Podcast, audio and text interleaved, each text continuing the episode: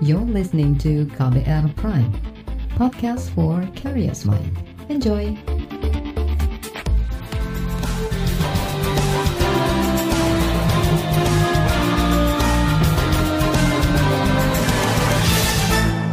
Disiarkan langsung dari studio KBR di Jakarta, inilah KBR Sore, edisi 9 April 2021. Selamat sore, saya Reski Mesanto kembali hadir di KBR Sore hari ini dan seperti biasa selama 30 menit ke depan, saya akan menjadi teman Anda beraktivitas di sore hari ini.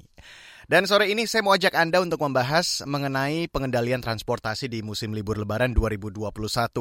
Jadi setelah pemerintah mengeluarkan larangan mudik, Kementerian Perhubungan menindaklanjuti dengan melarang angkutan umum maupun kendaraan pribadi beroperasi pada 6 hingga 17 Mei. Larangan diberlakukan guna menekan seminimal mungkin kasus penularan COVID-19. Aturan ini pasti merugikan para pengusaha transportasi. Lantas bagaimana solusinya? Kita bahas di KBR sore. Saudara, Kementerian Perhubungan telah melarang semua moda transportasi berhenti beroperasi pada 6 hingga 17 Mei mendatang. Juru bicara Kementerian Perhubungan Adita Irawati menjelaskan, larangan itu dituangkan dalam Peraturan Menteri Perhubungan tentang pengendalian transportasi selama masa Idul Fitri dalam rangka pencegahan COVID-19. Aturan juga berisi sanksi bagi pelanggar. Kementerian Perhubungan telah menerbitkan Peraturan Menteri Perhubungan Republik Indonesia Nomor PM 13 Tahun 2021 tentang pengendalian transportasi selama masa Idul Fitri 1442 Hijriah dalam rangka pencegahan penyebaran COVID-19. Pengendalian transportasi tersebut dilakukan melalui larangan penggunaan atau pengoperasian sarana transportasi untuk semua moda transportasi, yaitu moda darat, laut, laut, udara, dan perkereta apian dimulai pada tanggal 6 Mei hingga tanggal 17 Mei 2021. Adapun ketentuan di setiap moda transportasi meliputi hal-hal yang dilarang, pengecualian-pengecualian, pengawasan, dan juga sanksi. Selain itu diatur juga ketentuan mengenai wilayah aglomerasi. Untuk moda transportasi darat, Kementerian Perhubungan melarang operasi semua moda transportasi meliputi kendaraan bermotor umum dengan jenis mobil bus atau mobil penumpang. Dirjen Perhubungan Darat Kemenhub Budi Setiadi mengatakan, larangan juga berlaku bagi kendaraan bermotor perseorangan dengan jenis mobil penumpang, mobil bus, sepeda motor, serta kapal angkutan sungai, danau, dan penyeberangan ada pengecualian bagi masyarakat yang boleh melakukan perjalanan, yaitu yang pertama adalah yang bekerja atau perjalanan dinas untuk ASN, pegawai BUMN, pegawai BUMD, Polri, TNI, pegawai swasta yang dilengkapi dengan surat tugas dengan tanda tangan basah dan cap basah dari pimpinannya. Kemudian berikutnya adalah kunjungan keluarga yang sakit, kemudian kunjungan duka anggota keluarga yang meninggal dunia. Kemudian ibu hamil dengan satu orang pendamping itu juga masih diperbolehkan untuk melakukan perjalanan. Kemudian kepentingan melahirkan maksimal dua orang pendamping, serta pelayanan kesehatan yang darurat. Kemudian untuk pengecualian kendaraan yang masih boleh melanjutkan perjalanan, yang pertama adalah kendaraan pimpinan Lembaga Tinggi Negara Republik Indonesia. Kemudian berikutnya adalah kendaraan dinas operasional berplat dinas TNI dan juga Polri. Kemudian berikutnya adalah kendaraan dinas operasional petugas jalan tol. Itu juga masih harus menjalankan tugas tentunya. Kemudian kendaraan pemadam kebakaran, ambulan, dan mobil jenazah kemudian mobil barang dengan tidak membawa penumpang. Jadi khusus hanya mobil barang yang membawa barang saja. Seperti kasus yang tahun lalu banyak mobil barang yang digunakan untuk membawa penumpang itu tidak boleh. Kemudian berikutnya kendaraan yang digunakan pelayanan kesehatan darurat ibu hamil, kemudian anggota keluarga intinya itu juga akan mendampingi. Kemudian kendaraan yang mengangkut repatriasi pekerja migran Indonesia, warga negara Indonesia dan pelajar mahasiswa yang berada di luar negeri serta pemulangan orang dengan alasan khusus oleh pemerintah sampai ke daerah asal sesuai dengan ketentuan yang berlaku. Meski begitu, Dirjen Perhubungan Darat Kemenhub Budi Setiadi mengatakan pemerintah masih memperbolehkan pergerakan di sejumlah wilayah aglomerasi atau kawasan perkotaan. Rute yang diperbolehkan antara lain rute Medan Binjai Deli Serdang Karo, kemudian Jabodetabek, Bandung Raya, Semarang Kendal, Demak Ungaran Purwodadi, kemudian Jogja Raya dan Solo Raya. Kemudian Gerbang Kerto Susilo Gresik, Bangkalan Mojokerto Surabaya Sidoarjo dan wilayah aglomerasi Makassar, Sunggu Minasa, Takalar dan Maros.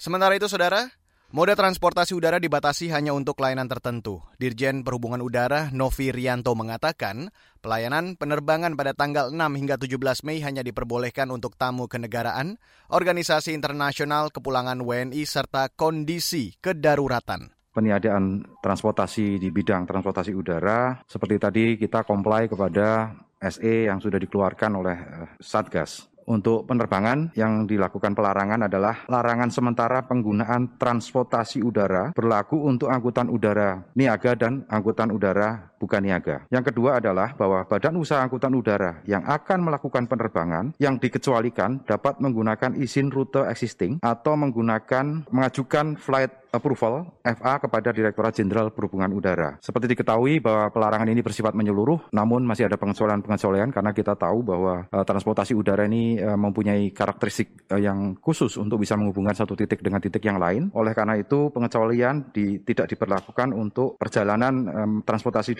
udara untuk pimpinan lembaga tinggi negara Republik Indonesia dan tamu kenegaraan. Yang kedua adalah operasional kedutaan, kedutaan besar, konsulat jenderal, dan konsulat asing serta perwakilan organisasi organisasi internasional yang ada di Indonesia. Operasional penerbangan khusus repatriasi, maksudnya adalah repatriasi, repatriasi flight, tapi sudah kita sampaikan bahwa tidak untuk angkutan lebaran atau mudik, yaitu orang yang melakukan pemulangan e, warga negara Indonesia maupun warga negara asing. Kemudian adalah operasional penegakan hukum, ketertiban, dan pelayanan darurat. Juga di dalamnya kita mengakomodasi operasional angkutan kargo, operasional angkutan udara perintis, dan operasional lainnya dengan seizin dari e, Kementerian Perhubungan, Sekiu Direktorat Jenderal Perhubungan Udara. Sanksi, kami akan memperlakukan sanksi berupa badan usaha angkutan udara yang melakukan pelanggaran dikenai sanksi administratif sesuai dengan ketentuan peraturan perundang undang-undangan yang berlaku. Sedangkan pada moda transportasi laut, Dirjen Perhubungan Laut Kemenhub Agus H. Purnomo mengatakan hanya akan disediakan armada khusus untuk pergantian awak dan kepulangan pekerja migran.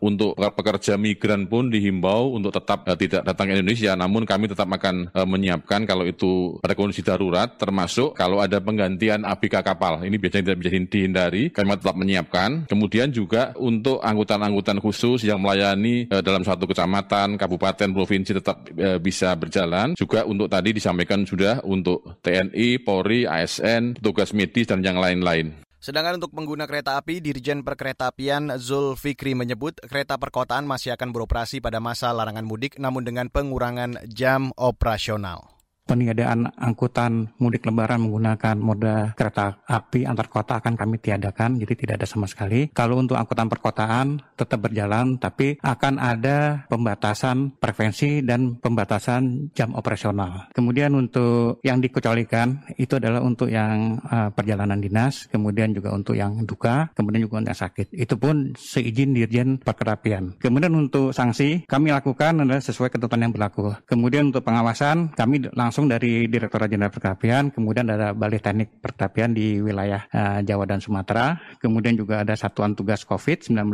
kemudian juga dibantu oleh TNI Polri, kemudian Disub dan Pemda. Saudara itu tadi Dirjen Perkeretaapian Zul Fikri. Dan di bagian selanjutnya, laporan khas KBR mengenai dampak ekonomi akibat larangan mudik lebaran. Informasi selengkapnya sesaat lagi, tetaplah di KBR sore. You're listening to KBR Pride, podcast for curious mind. Enjoy!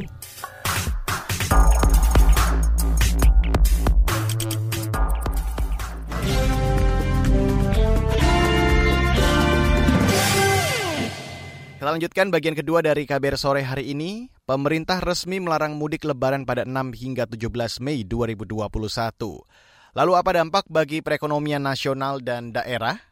Saya akan hadirkan laporan khas KBR yang disusun Reski Novianto, dibacakan Fitri Anggreni ditetapkan bahwa tahun 2021 mudik ditiadakan berlaku untuk seluruh ASN, TNI, Polri, BUMN, karyawan swasta maupun e, pekerja mandiri dan juga seluruh masyarakat. Sehingga upaya vaksinasi yang sedang dilakukan bisa menghasilkan kondisi kesehatan yang semaksimal mungkin sesuai dengan yang diharapkan. Pemerintah resmi melarang mudik lebaran pada 6 hingga 17 Mei 2021 demi mencegah penularan virus corona.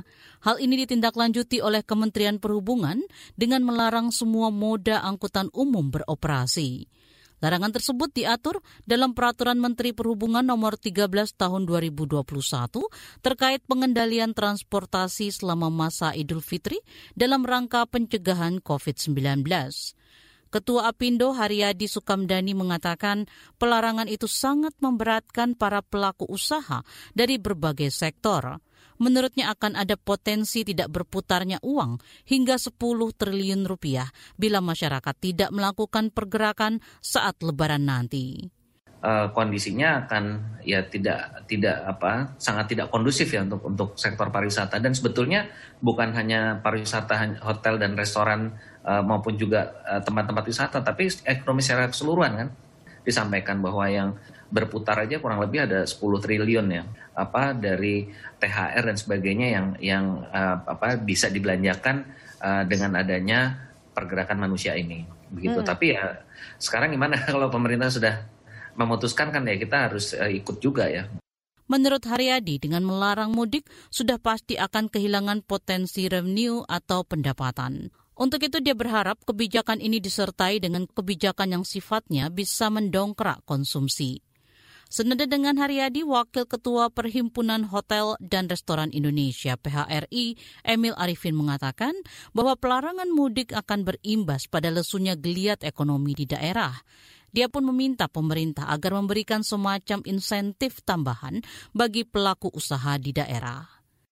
Cuman di daerah-daerah aja yang saya kira uh, imbasnya akan terkena dengan tidak adanya uh, movement ekonomi uang dari dari pusat ke daerah.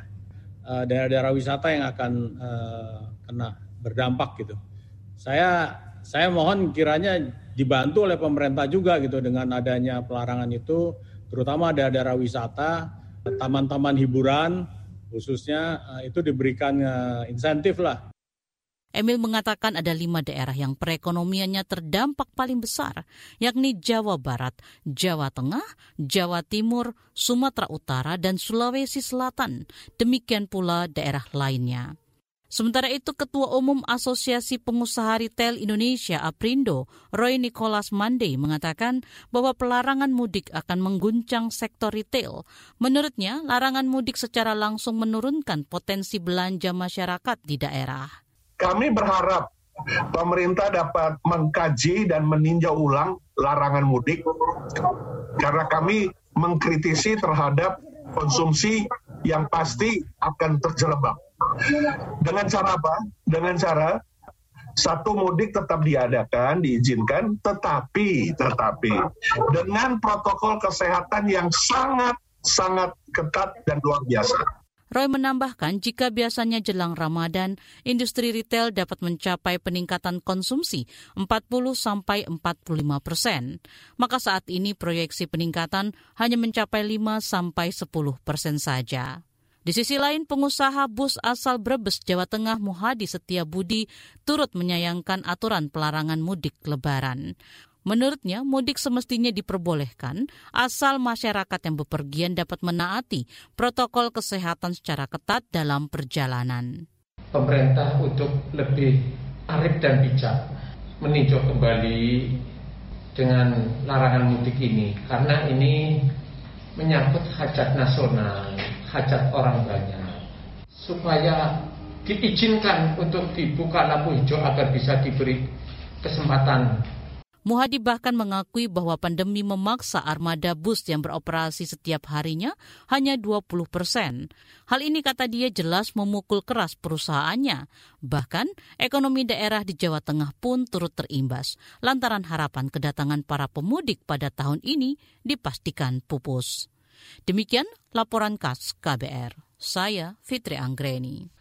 Saudara, meski larangan mudik berdampak pada usaha sektor transportasi, pemerintah tidak akan memberikan stimulus ekonomi apa pun untuk semua pengelola moda transportasi yang berpotensi merugi.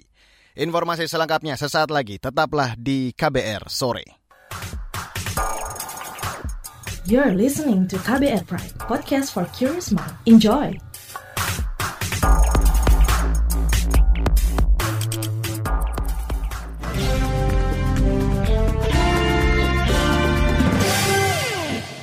Terima kasih Anda masih bergabung di KBR sore hari ini. Saya Reski Mesanto masih terus menemani Anda hingga nanti di tepat jam setengah lima sore. Dan saudara, pemerintah menegaskan tidak akan memberikan insentif ataupun stimulus tambahan bagi semua pengelola moda transportasi yang terdampak kebijakan larangan mudik tahun ini. Pemerintah beralasan sudah memberikan berbagai stimulus pemulihan ekonomi, termasuk untuk berbagai sektor perekonomian sejak awal Indonesia didera pandemi COVID-19. Selengkapnya, kita ikuti perbincangan jurnalis KBR Siti Sadida Hafsyah dengan Sekretaris Kementerian Koordinator Perekonomian Susi Wijono Mugiyarso. Terkait larangan mudik ini memang baik, tapi tidak menutup kemungkinan juga bahwa pendapatan pengelola transportasi itu dirugikan. Adakah stimulus tertentu yang diberikan pemerintah untuk ini?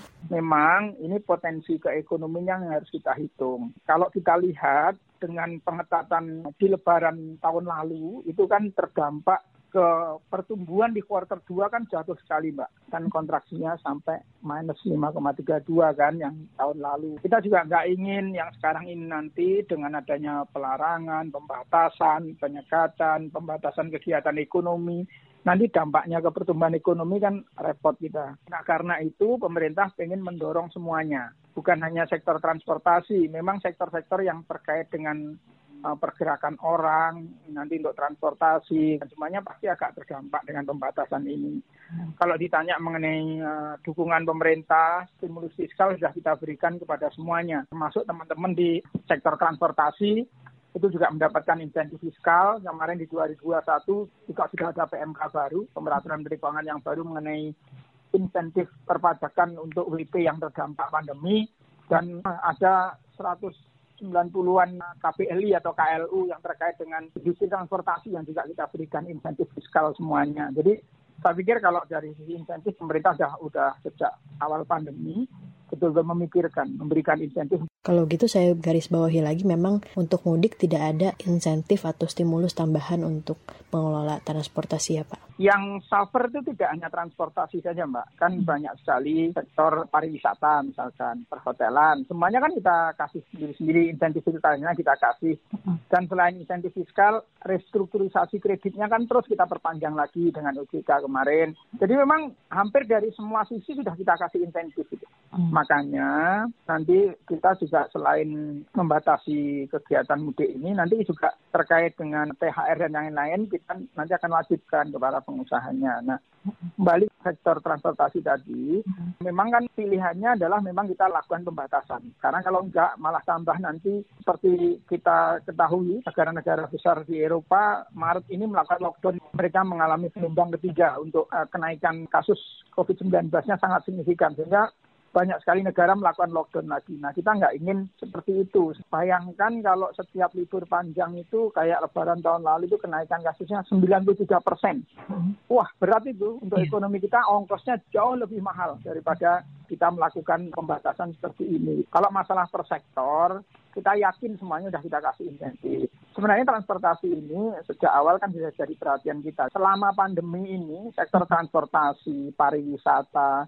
akomodasi, horeca itu memang pasti paling terdampak. Kenapa? Karena memang semua sektor yang mengandalkan pergerakan orang dan barang itu memang paling terdampak. Makanya kita sejak awal sudah ngasih insentif duluan. Mungkin soal larangan mudik ini, adakah penekanan dari Bapak supaya masyarakat dan pengelola transportasi juga memahami kalau ini itu penting untuk dilakukan? Mungkin yang terkait dengan peniadaan mudik ya istilahnya di SE-nya Kasatgas kemarin itu peniadaan mudik itu mungkin perlu kita pahami dalam konteks yang lebih lengkap lagi. Jadi pertama kalau kita lihat pembelajaran dari tahun kemarin pada saat pandemi sampai hari ini gitu. Setiap liburan panjang itu akan mendatangkan peningkatan kasus aktif hmm. itu bisa sampai 93 persen mudik tahun kemarin itu. Jadi memang sangat mengkhawatirkan. Setiap liburan panjang itu meningkatkan kasus sangat signifikan dan itu bisa bertahan sampai 2-3 minggu baru mulai agak turun lagi. Nah, hmm sekarang dengan PPKM Mikro ini kan trennya sudah bagus nih. Mulai pertengahan Januari sampai hari ini trennya terus turun. Tingkat kasus aktif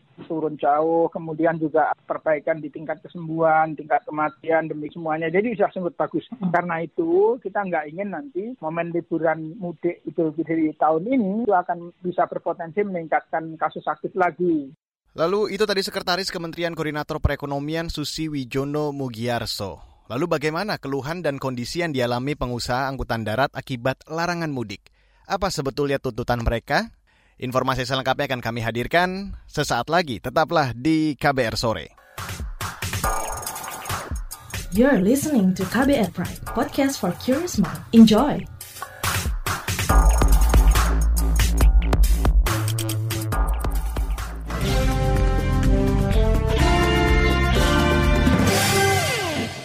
Anda masih bergabung di KBR sore hari ini dan ini merupakan bagian akhir. Saudara, para pengusaha angkutan darat menjerit dengan larangan mudik yang diberlakukan pemerintah pada musim lebaran tahun ini. Mereka meminta pemerintah meninjau ulang kebijakan itu. Berikut saya hadirkan perbincangan jurnalis KBR Astri Yuwanasari dengan Ketua Organisasi Angkutan Darat atau Organda DKI Jakarta, DPD DKI Jakarta, Safruhan Sinungan soal kebijakan larangan mudik nih Pak. Dari Organda sendiri, bagaimana tanggapannya mengenai kebijakan ini Pak?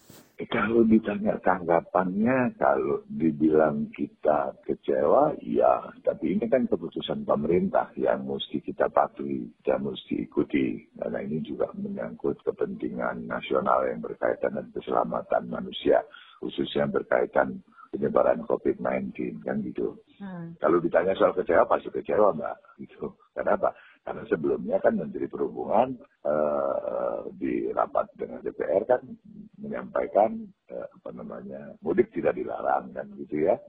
Sehingga kita kan siap-siap siap-siap jadi armada-armada kita yang tadinya sempat tidur, ya kita cek and recheck lah. Kita persiapkan supaya armadanya atau kendaraan itu siap pesta. Nah pengertian siap pesta itu adalah udah tidak ada problem baik dari sisi teknis maupun SDM-nya gitu kan. Tentunya juga kita memberikan harapan e, gairah dan semangat kepada SDM kita kepada awak angkutan kita kepada karyawan kita kan gitu ya. Hmm. berharap pelan-pelan gitu e, ada dengan momen mudik e, diharapkan menggerakkan perekonomian gitu ya. Ya tapi kembali tentu pemerintah punya perhitungan sendiri untuk bagaimana apa memutuskan pelarangan mudik ini. Kalau ada ah, ini nggak sih Pak taksiran kerugian sampai berapa hitungannya gitu Pak ada nggak sih? Uh, belum kita ukur secara uh, macam bisnisnya kan kalau kita bicara soal kerugian, memang kita sudah mengalami kerugian gitu ya. Yang tadi saya sampaikan kerugian kita itu dari mulai 2014 sampai sekarang. Gitu. Kalau ini kan sifatnya kahar, sifatnya kosmayer gitu ya kerugian kita ini. Karena ini kan uh,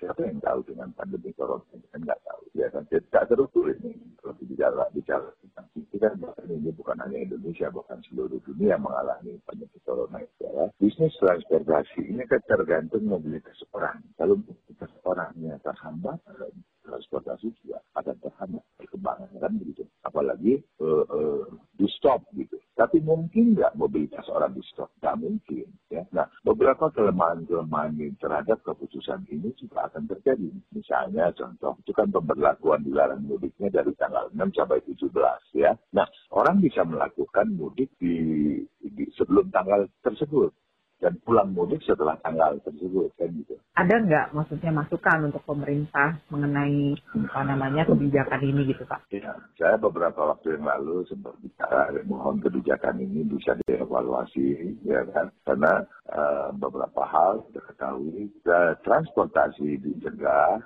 tapi uh, uh, pariwisata dibuka gitu kan ya kan kontradiksi kan sebenarnya ya nah saya kan berharap sebenarnya kita semua berharap dari pengusaha angkutan umum ini kebijakan pemerintah ini dievaluasi dan tentunya kita harapkan ya tidak dicegah tapi bagaimana caranya pemerintah bersama dengan seluruh petugas yang ada bahkan bila perlu melibatkan uh, dan lain-lain untuk kita membuka alur mudik ya, tetapi dengan protokol kesehatan yang sangat ketat gitu. Saudara itu tadi perbincangan Astri Yuwanasari dengan Safruhan Sinungan.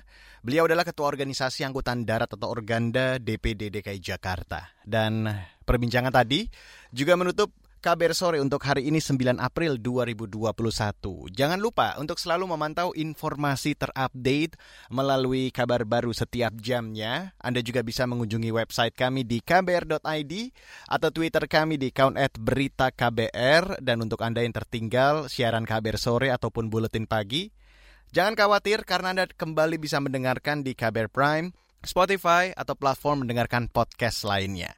Ingat selalu terapkan protokol kesehatan di mana pun Anda berada.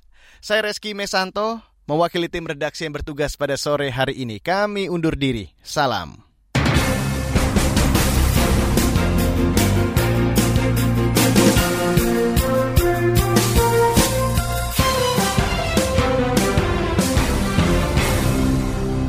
KBR Prime, cara asik mendengar berita. KBR Prime, podcast for curious mind.